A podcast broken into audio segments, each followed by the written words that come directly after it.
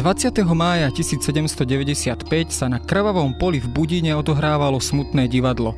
Na popravisko viedli piatich mužov, ktorým prischlo označenie uhorskí Jakobíni. Medzi nimi bol aj istý Ignác Martinovič, ktorého rakúske úrady označili za vodcu pripravovaného povstania nielen proti cisárovi Františkovi II., ale aj proti starým uhorským poriadkom. Vo Francúzsku už 5 rokov horela revolúcia a jej ohlasy sa rýchlosťou blesku šírili aj po uhorských mestách a stoliciach stoliciach. Hoci sa preto celá konšpiračná akcia niekoľkých hôrskych sprisahancov môže javiť ako bezvýznamná a prachom zapadnutá udalosť, v skutočnosti nám dáva nazrieť do atmosféry a nálad, ktoré v tom čase prevládali aj na území dnešného Slovenska. Uhorsko sa preto naozaj mohlo podobať sudu pušného prachu, ktorý môže každú chvíľu vybuchnúť. A kým teda boli uhorskí Jakobíni a čo vieme o slovenskom pôvode veľkej časti z nich? Stretávali sa francúzske revolučné myšlienky so sympatiami vo vtedajšom Hornom Uhorsku a ako znela slovenská verzia slávnej Marseézy. Počúvate pravidelný týždenný podcast Dejiny. Moje meno je Jaro Valen, som zodpovedným redaktorom časopisu Historická reví a rozprávať sa budem s Oliverom Zajacom z Historického ústavu Slovenskej akadémie vied.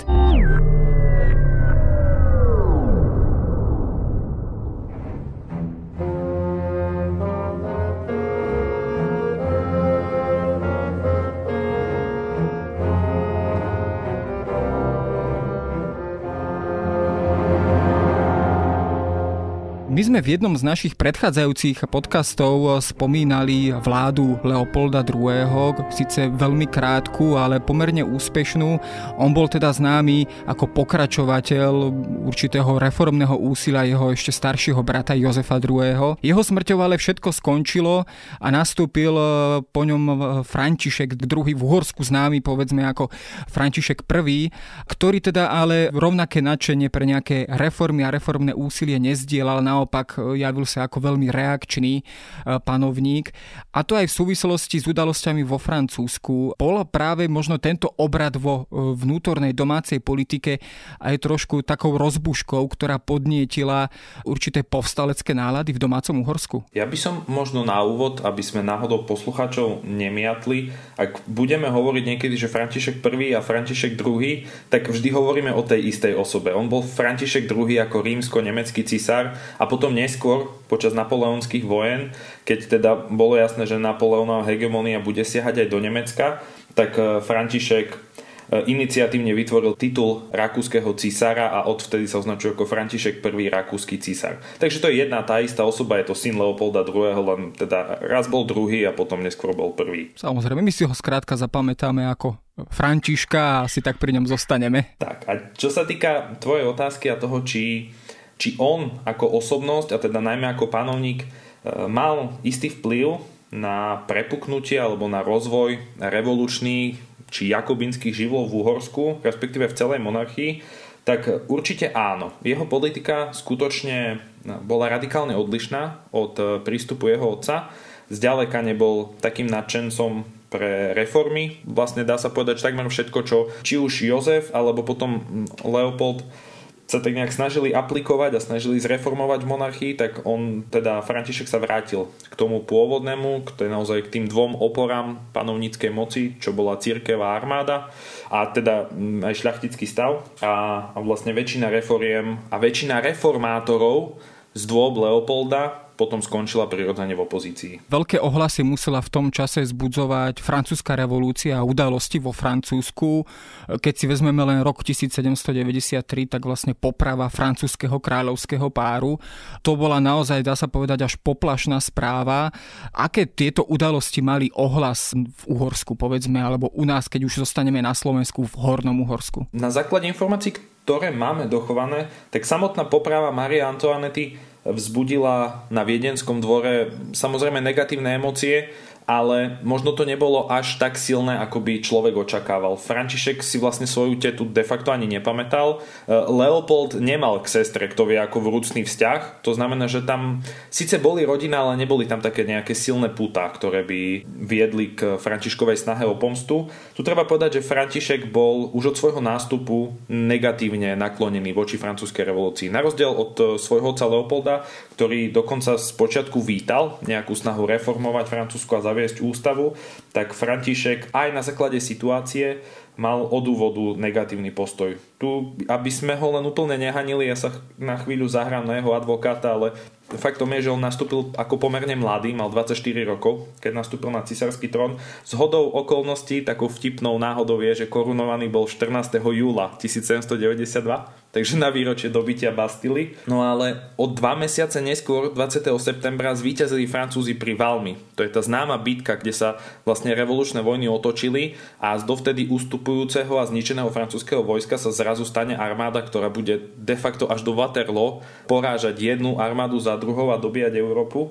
Takže naozaj František bol v pozícii, kde to vyzeralo v jednej chvíli, že sa začne rúcať starý poriadok a on ako pomazaná korunovaná hlava si teda musel dať pozor na to, čo sa bude diať a prirodzene potom upustil aj od reforiem, ktoré boli dobre myslené, ale pre ňo v danej dobe nerealizovateľné. No on si naozaj pozor dával a o tom asi svedčia aj mnohé opatrenia, ktoré veľmi krátko po svojom nástupe na trón zaviedol a to bola predovšetkým cenzúra, obmedzenie či zrušenie mnohých reforiem.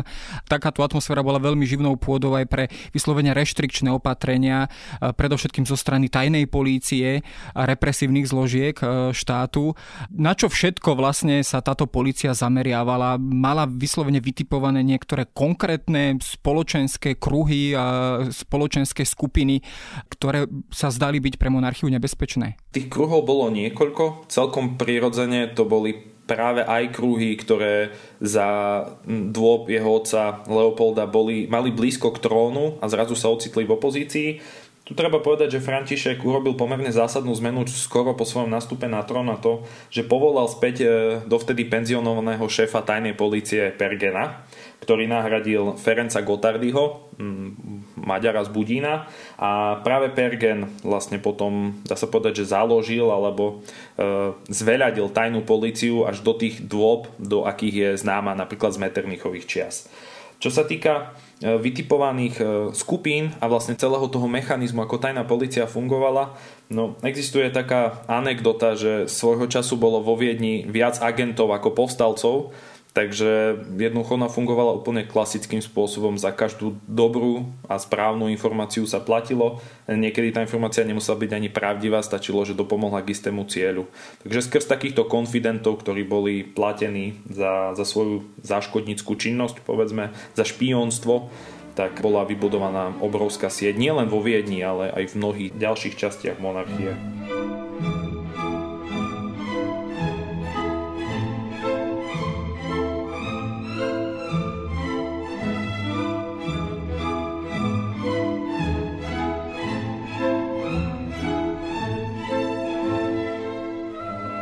No, veľmi zaujímavou postavou je už práve zmienovaný Ignác Martinovič. On teda, pokiaľ viem, on tiež pôsobil eh, v akýchsi teda císárskych službách ako určitý agent, tajný agent a až vlastne po smrti Leopolda II. a teda aj po tom vyhrotení situácie po nástupe Františka, eh, ako keby prešiel na druhú stranu a stal sa z neho konšpirátor, povstalec, prisahanec. Čo vlastne vieme o tejto postave? Áno, je to skutočne tak. Treba povedať, že zvlášť zvlášť maďarská historiografia a maďarskí historici e, nazerajú na Martinoviča práve kvôli tejto jeho činnosti pomerne negatívne. Vnímajú ho ako človeka, ktorý zapredal svojich súkmeňovcov a ktorý naozaj donášal e, cisárskej tajnej polícii. Martinovič bol konfidentom, bol agentom rakúskej tajnej policie, ale bolo to ešte začias, keď jej šefoval spomínaný Ferenc Gotardy a keď teda na trone sedel Leopold. On sa totiž, Martinovič dostal pôvodne na dvor ako chemik, ako radca, ako človek, ktorý bol svojimi myšlienkami a svojim vzdelaním nesmierne zaujímavý a v prostredí, reformátorskom prostredí Leopolda II. a jeho okolia sa naozaj cítil ako ryba vo vode. No a keď už teda tak nejak pôsobil v rôznych štruktúrach, rôznych poradných orgánoch, komisiách a, a tak ďalej, tak e, prišla teda ponuka, či, či nie je ochotný svojou troškou prispieť teda aj k bezpečnosti monarchie a on súhlasil. Ale skutočne to, túto etapu treba asi oddeliť potom od tej ďalšej jakobínskej. Napriek tomu, a to už trošku predbieham, ale faktom je, že keď ho potom zatkli, keď sa chýlil vlastne príbeh uhorských Jakobinov ku koncu, tak on sa spoliehal na to, že ako bývalý príslušník tajnej policie alebo bývalý konfident e, bude oslobodený, že jednoducho sa to vysvetlí, že to je len nejaká, nejaké nedorozumenie a on bude OK. No tak v tomto sa kruto prepočítal a nový minister policie, spomínaný Pergen, e, mu to spočítal. On inak osobne ho nemal veľmi rád, tam bola silná osobná antipatia, takže aj to tomu napomohlo. A keď ešte na chvíľku zostaneme v tejto jeho úlohe ako tajného agenta a zostaneme ešte povedzme v dobe Leopolda II., tak e, známe je tiež to, že vlastne tento cisár podporoval akési pamflety namierené proti uhorskej šlachte a ich, e, ich rozširovanie v uhorských stoliciach. Bolo to, dá sa povedať, až, až niečo nevýdané, že samotný cisár ako keby chcel e, spochybniť pozíciu šlachty v krajine. Čo za tým konkrétne konkrétne bolo? Bola za tým nejaká vyššia politická snaha, o ktorú sa Leopold snažil? Tak Leopold sa v celku pragmaticky a dá sa povedať dokonca chytro e, rozhodol využiť situáciu s vývojom francúzskej revolúcie a niekedy okolo roku 1792 sa začali po uhorských stoliciach šíriť rôzne pamflety a letáky, ktorých cieľom bolo povzbudiť e, obyčajné obyvateľstvo poddaných k tomu, aby nejakým spôsobom vystúpili proti uhorským šľachticom a dokonca aj proti uhorskej cirkvi. E, cieľom, ktorý sledoval Leopold, lebo skutočne dnes už vieme, že za touto akciou, ktorá sa na prvý pohľad javí byť úplne protištátna a idúca proti trónu, tak on v skutočnosti stal za ňou císar a jeho cieľom bolo oslabiť situáciu uhorských magnátov, uhorských šľachticov, nakoľko jedným z cieľov či už Jozefa alebo potom teda samotného Leopolda bola väčšia centralizácia monarchie.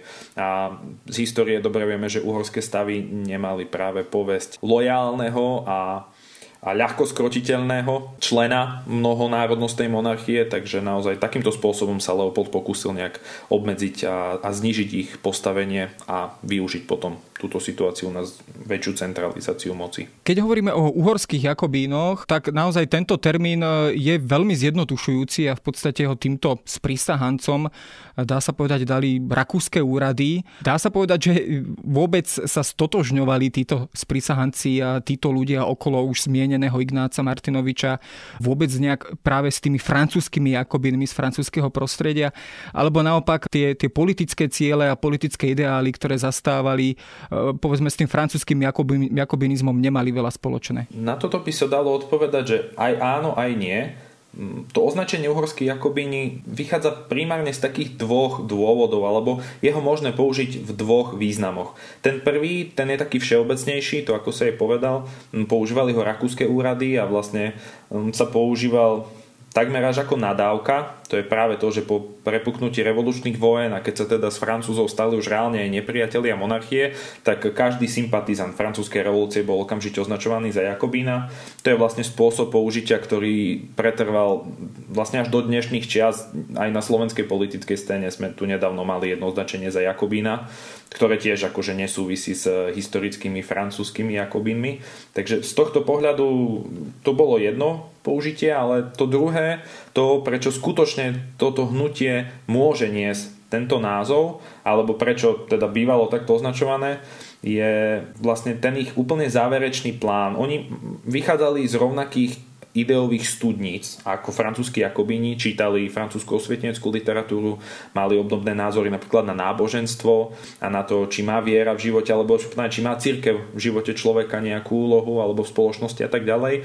No a potom v roku 1794 vlastne vytvorili, vznikol taký plán, nejaká snaha o vytvorenie Uhorskej republiky. Samozrejme, nikdy neprišla ani k najmenšej realizácii tohto projektu, ale on existoval a vlastne vzorom tejto Uhorskej republiky mala byť práve tá francúzska. Tá v úvodzovkách v danej dobe vnímaná ako najdemokratickejšia, teda to, čo svojím spôsobom utvorili vo Francúzsku Jakobíni, e, bez toho teroru, gilotíny a, a tak ďalej, s klasickým dvojkomorovým parlamentom a rôznymi inými špecifikáciami, ale áno, v tomto prípade tá inšpirácia jakobínskym prostredím a, a najmä republikanizmom, ešte možno skôr ako Jakobínmi, je na mieste a preto to označenie uhorský Jakobíni. No okrem Ignáca Martinoviča samozrejme v tomto spolku alebo teda v tomto hnutí pôsobilo viacero mien, významných mien, medzi nimi napríklad e, Jozef Hajnoci, to bol nejaký modranský e, učenec a spisovateľ, publicista,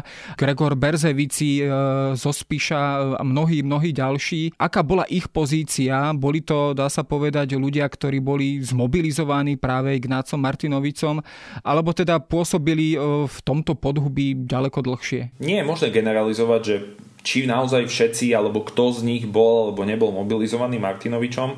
Ani tá uhorská jakobínska spoločnosť, a teraz tak, používam taký všeobecný pojem, e, nebola, nebola jednotná. Existovalo niekoľko spoločností, sa Martinovič mal také vedúce postavenia, bol súčasťou dvoch, spoločnosť reformátorov a spoločnosť rovnosti a slobody. E, konkrétne v prípade Hajnociho vieme, že, že to bol práve Martinovič, ktorý ho svojím spôsobom dotiahol a nejak tak presvedčil, aby sa začal e, hĺbšie a, a bližšie angažovať v týchto spoločnostiach a aby svoje teoretické znalosti nejak tak sa snažil previesť aj do praxe, pretože ak ide o úlohu Jozefa Hajnociho, tak práve on bol, dá sa povedať, ideovým vodcom.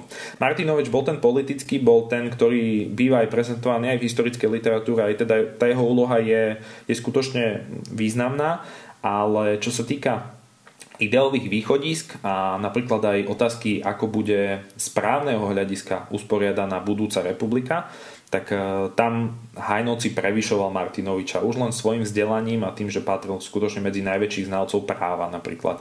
A len taká zaujímavosť, keď ho v noci vlastne zatkli, keď prebehalo zatýkanie, tak ho vyrušili práve pri tom, ako pracoval na obrovskom pojednaní o genéze uhorského práva. Takže to bol skutočne Hajnoci, bol vzdelaný človek, ktorého možno nazvať, že bol ideovým lídrom alebo vodcom alebo tvorcom tej ideovej základne uhorského jakobinizmu. No, práve s Hajnocim sa tiež spája myšlienka, alebo teda úvaha, že on sám ako keby uvažoval o novej podobe uhorského štátu, federalizovanej podobe uhorského štátu.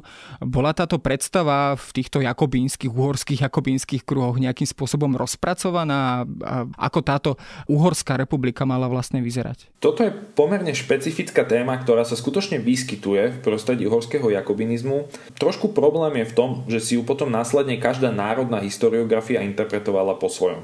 Obzvlášť silne vnímajú toto hnutie a obzvlášť niektorí jeho členov, napríklad Chorváti, prípadne Srby, pretože boli tam náznaky z prostredia horských Jakobínov o nejakú samostatnú provinciu Ilíria, o akési pozdvihnutie národných práv týchto juhoslovanských národov. Takže takéto prvky a, a taká diskusia na túto tému tu prebiehala, predsa len už je to obdobie konca 18. storočia, už sa začína uvažovať aj nad etnickým spôsobom vymedzovania ľudí, už to nie je len nejaký politický národ, ktorý nehľadí na jazykovú a na kultúrnu stránku, avšak treba povedať, že nikdy nešlo o nejaký vyslovene nacionalistický projekt.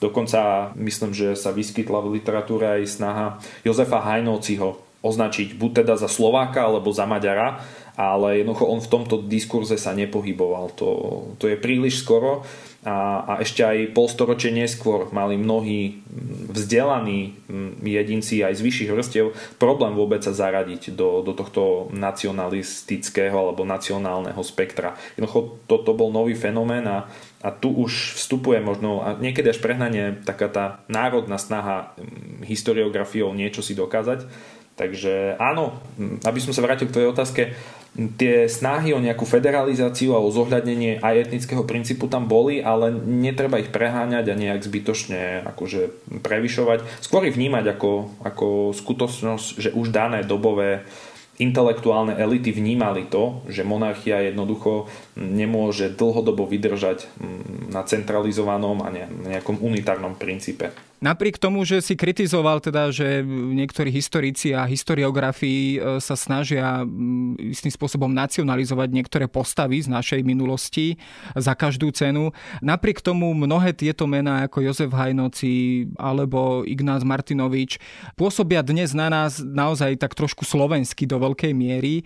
Vieme niečo bližšie o ich pôvode? Vieme ich takto možno aj charakterizovať ako ľudí, ktorí, ktorí teda sa narodili a väčšinu života prežili na Slovensku? Piati vodcovia, z tých piatich popravených vodcov uhorských Jakobínov vlastne dvaja boli Slovania, ak sa pozrieme čisto na ten etnický pôvod a jeden Hajnovci nebol možno úplne Slovan, ale pochádzal z Modry, ovládal vlastne niečo, čo by sme mohli nazvať dialektom súčasného slovenského jazyka, keďže ten termín slovenčina v danom období nepoužíval tú Bernolákovú, takže jednoducho to nebola slovenčina v pravom slova zmysle, ale áno, hovoril niečím, čo sa na slovenčinu podobalo.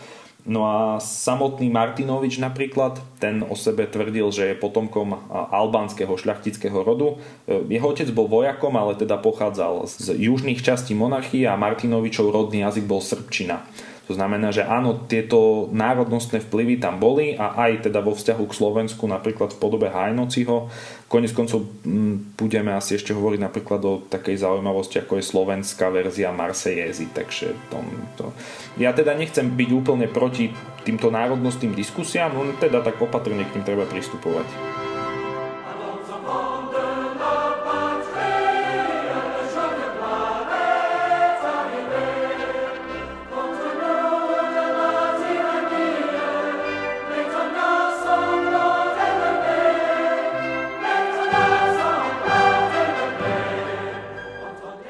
Ty si teda už spomenul samozrejme tú e, slávnu pieseň, alebo teda slávnu slovenskú verziu Marsejezy. Ja sa ju v úvode teda pokúsim e, zacitovať, alebo teda zarecitovať e, priamo z toho originálu od Hajnociho. Povstaň národe preudatný, ber meč hubíci do ruky. Blíži sa neprítel ukrutný, za ním táhnu hrozné muky. Otroci tyrana zlostného na dítky tvé nesú meče, hľadiak krev nevinná teče, tam ze srdce syna tvojého. Mešťané zbroj berme, do pola táhnime, rúbajme, mordujme, tamto potupné manstvo zlorečené. No dnes po tých rokoch táto verzia naozaj pôsobí až takým e, trnavským nárečovým spôsobom spôsobom, e, keď to tak samozrejme zjednoduším. Kedy písal vôbec túto slovenskú Marsejezu e, spomínaný Hajnoci a vôbec dostala sa do nejakého širšieho okruhu ľudí? Ja by som možno na úvod len jednu doplňujúcu informáciu. Dlho sa uvažovalo, že Hajnovci bol autorom. Faktom však vie, že keď e, ona sa teda našla, táto hymna, text vlastne slovenský text, aj maďarský text tejto hymny sa našiel v jeho zhabaných písomnostiach. Avšak keď sa jeho samého pýtali počas výsluchu práve na, na slovenskú, respektíve maďarskú verziu Marsezy, tak celý čas popieral, že on je jej autorom, čo je zaujímavé, lebo k iným veciam sa priznal, takže tam sa uvažuje nad tým, že, že či mal dôvod v tejto veci práve klamať, že v princípe ide o, o banalitu. A ako druhý potenciálny autor e, sa spomína potom e, František Abáfi. To bol šľachtic pochádzajúci z Oravskej hornej lehoty a on teda mal byť tiež autorom aj tej slovenskej, aj tej maďarskej. E, kto bol naozaj autorom, to sa asi nedozvieme na 100%, ale teda ja napriek tomu, že som sám v jednom texte, priznávam sa, napísal teda, že to bol Hajnoci, tak je dosť možné, že to bol v skutočnosti Abafi. A čo sa týka tvojej otázky, aký význam mal preklad tejto hymny, tak e, z hľadiska nejakého, povedal by som dnes mainstreamového, takmer žiadny. Mm, skôr išlo o symbolickú vec, Jednoducho Marsejeza predstavovala francúzsku revolúciu, bola aj symbolom už v danej dobe. Ten preklad pochopiteľne musel vzniknúť niekedy medzi rokom 1792 a 1794, kedy presne to nevieme, ale netreba si to predstavovať tak, že niekde po Slovensku behali dobrovoľnícke jednotky a spievali si Marsejezu. To nie. Skôr si ho možno zanúotili uhorskí Jakobíni, ak sa stretli niekde v klube. Poznáme už osud týchto uhorských Jakobínov. Veľká časť z nich nakoniec teda skončila na popravisku v Budine na zmienenom kravavom poli. Stihli vôbec oni niečo alebo čokoľvek zo svojich plánov e, vôbec naštartovať? Alebo jednoducho celé to sprisahanie bolo odhalené v samotnom zárodku? A či vôbec môžeme hovoriť vôbec o nejakom sprisahaní v pravom slova zmysle? To je dobrá otázka. Zvykne sa, áno, používať termín sprisahanie. V skutočnosti žiaden plán na nejaké ozbrojené povstanie alebo na nejaký akčný radikálny zásah a zvrhnutie monarchie. Nikdy sa tento plán ani nepriblížil k nejakej vôbec prvotnej realizácii, takže možno nie je úplne vhodné hovoriť o sprísahaní, skôr o, o nejakej revolučnej alebo možno konšpiračnej snahe. Ale nie. Čo sa týka výsledkov, tak v princípe to hnutie po 1795 zaniklo a tie ohlasy tu boli naďalej, lebo samozrejme popravení neboli všetci. My dodnes ani netušíme, kto každý mal nejaké takéto kontakty. E, my síce máme dochované svedectvá, ale ja osobne som presvedčený o tom, že že možno polovica z toho, že možno to, čo máme známe, to, čo, to, s čím už historici pracovali, je len polovica alebo dve tretiny z toho, čo reálne ešte archívy ukrývajú. A ak by sa niekto podujal hĺbšie spracovať túto tému, tak možno dokáže odkryť ešte oveľa hĺbšiu sieť známe, nájdem mená zo známych slovenských obcí. Možno bude prekvapený, že paradoxne duchovní boli často zapojení do tejto siete. Takže ono výsledky to nemalo nejaké hmatateľné, ale tá sieť tu ostala. A potom tak nejak mm, tí, tí ľudia sa často neskôr pridávali k ďalším revolučným skupinám, keď vznikali rôzne spolky, neskôr po napoleonských vojnách v 20. 30. rokoch, tak eh, tie často vychádzali práve z eh, podhubia ktoré tu tak nejak tlelo po uhorských Jakobínoch.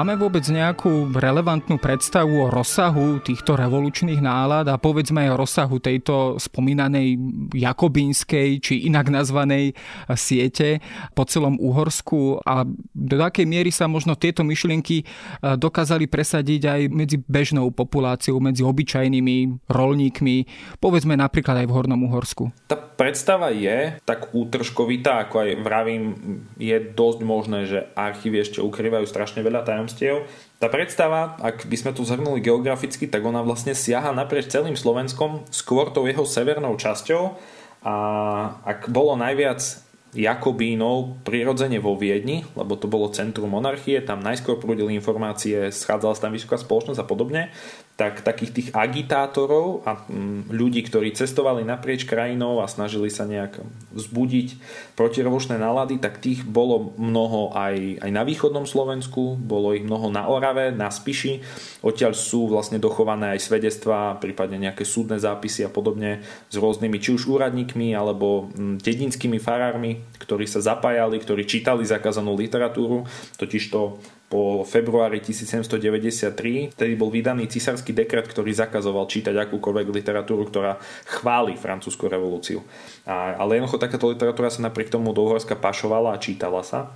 Takže napríklad východné Slovensko, ako som spomínal, Šariš, Spíš, ale aj Orava, tak tam bolo možné nájsť áno, rôzne ohlasy a dokonca aj v prostredí dedinského ľudu je zaznamenaných niekoľko prípadov, kde počas palicovania kričal poddaný, že lepšie je byť s francúzmi ako tuna alebo jednoducho, že lepšie by bolo s cisára ako bez cisárom. Kolovala aj taká anekdota, že František druhý síce nie je prvý, ale určite je posledný a, a podobne.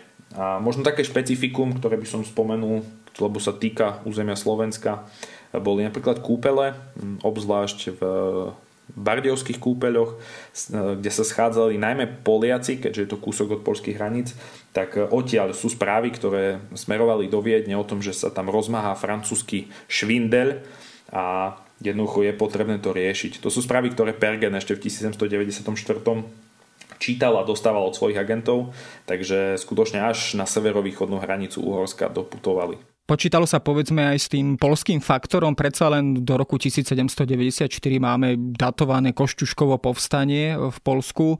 Súviselo alebo malo vplyv tieto udalosti, polské udalosti aj na to prostredie v Uhorsku a hrozilo, že nejakým spôsobom tá povstalecká revolučná iskra preskočí aj do Horného Uhorska. Vplyv to malo, ten ohlas polských udalostí, zvlášť v tých severných stoliciach, spomínam napríklad Šariš, bol Faktom však je, že polské povstanie, konkrétne Koščuškovo, ale aj mnohé iné neskôr mali v podstate problém, ak to poviem tak ľudovo, sami so sebou. Jednoducho tam tá koordinácia len v samotnom Polsku často viazla, boli tam rôzne problémy, jednoducho zapojenie nejakých povedzme dobrovoľníckých vojsk alebo nejaká kooperácia s občanmi, s obyvateľmi Uhorska bola pomerne problematická. Skôr by som videl taký význam v tom, že v tom príchode Poliakov na naše územie ako vravím, napríklad Bardejovské kúpele sú skvelým príkladom, pretože tu Poliaci vlastnili a dokonca vysokí aristokrati ako knieža Čartorisky, knieža Potocký a podobne tu vlastnili svoje vily a schádzali sa tu a vlastne skrz ich prítomnosť a skrz ich jednania sa šírili ďalej revolučné myšlienky aj, aj medzi obyčajnejších ľudí, ale vravím, s výnimkou ohlasov nedošlo k nejakej reálnej kooperácii alebo čomu, čomu si takému. Nebol tam na to priestor. Polská strana na to nemala kapacitu, aby dokázala takto ešte zúročiť napriek tomu, že slovenské obyvateľstvo bolo pozitívne naladené voči, pol, voči polskému povstaniu. Na záver sa spýtam, počítala vôbec aj e, francúzska republika, nová francúzska republika s tým, teda, že by revolučné myšlienky sa nejakým spôsobom prejavili, prepukli v povstanie aj v, teda v okolitých krajinách a povedzme aj v Uhorsku. Boli povedzme aj nejaké správy v tom francúzskom prostredí o pomeroch e, povedzme aj v tejto našej oblasti a počítala povedzme aj s tým revolučná francúzska vláda? Takéto správy jestvujú, nie je ich e, kto vie ako veľa a skôr sú to správy od nejakých cestovateľov, ktorí dobrovoľne cestovali skrz územie, napríklad skrz územie monarchie, Uhorska, teda aj dnešného Slovenska. O tom, že by tu boli vyslovene nastrčení nejakí agenti, o tom dosiaľ nejaké spolahlivé informácie nie sú. Faktom je, že Francúzi síce vysielali do, do rôznych častí Európy svojich emisárov, ale tí väčšinou nasledovali armádu. Pre francúzsku revolúciu a pre jej šírenie bolo charakteristickejšie skôr to, že sa šírila potom na dobitých územiach a nejaké záškodníctvo v tyle nepriateľa, lebo akože no, zo strategického hľadiska by to bolo nesmierne zaujímavé roz, rozvíriť nejaké povstanie v Uhorsku a vlastne tým pádom viazať sily a pozornosť rímsko-nemeckého cisára aj smerom na západ, aj na východ, ale k takémuto niečomu nedošlo. A to potom súvisí aj s vnútropolitickou situáciou vo Francúzsku, ktorá bola nestabilná. Konec koncov aj to najkrvavejšie obdobie jakubinského teroru trvalo pomerne krátky čas. Ako na takéto už by som povedal doslova geopolitické alebo diplomatické prehmaty.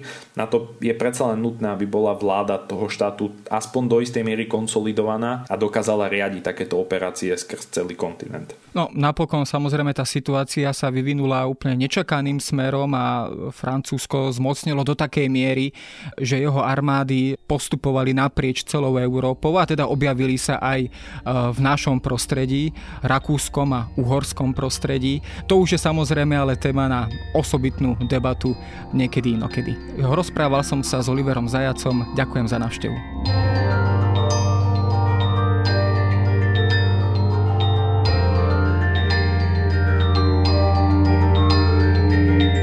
To je na dnes všetko. Počúvali ste Dejiny, týždenný podcast denníka SME a historickej reví. Podcast Dejiny vychádza každý týždeň v nedelu. Prihláste sa na jeho odoberanie vo svojej podcastovej mobilnej aplikácii na platformách Google Podcasty, Apple Podcasty alebo v službe Spotify. Všetky diely nájdete aj na adrese sme.sk lomka dejiny alebo historickareví.com. Ak sa vám podcast páči, môžete ho ohodnotiť. Ak nám chcete poslať pripomienku, môžete sa pridať do podcastového klubu denníka SME na Facebooku alebo mi poslať mail na adresu jaroslav.valent.sahy.sk Ja som Jaroslav Valent a na výrobe tohto podcastu sa podielala aj Jana Maťková.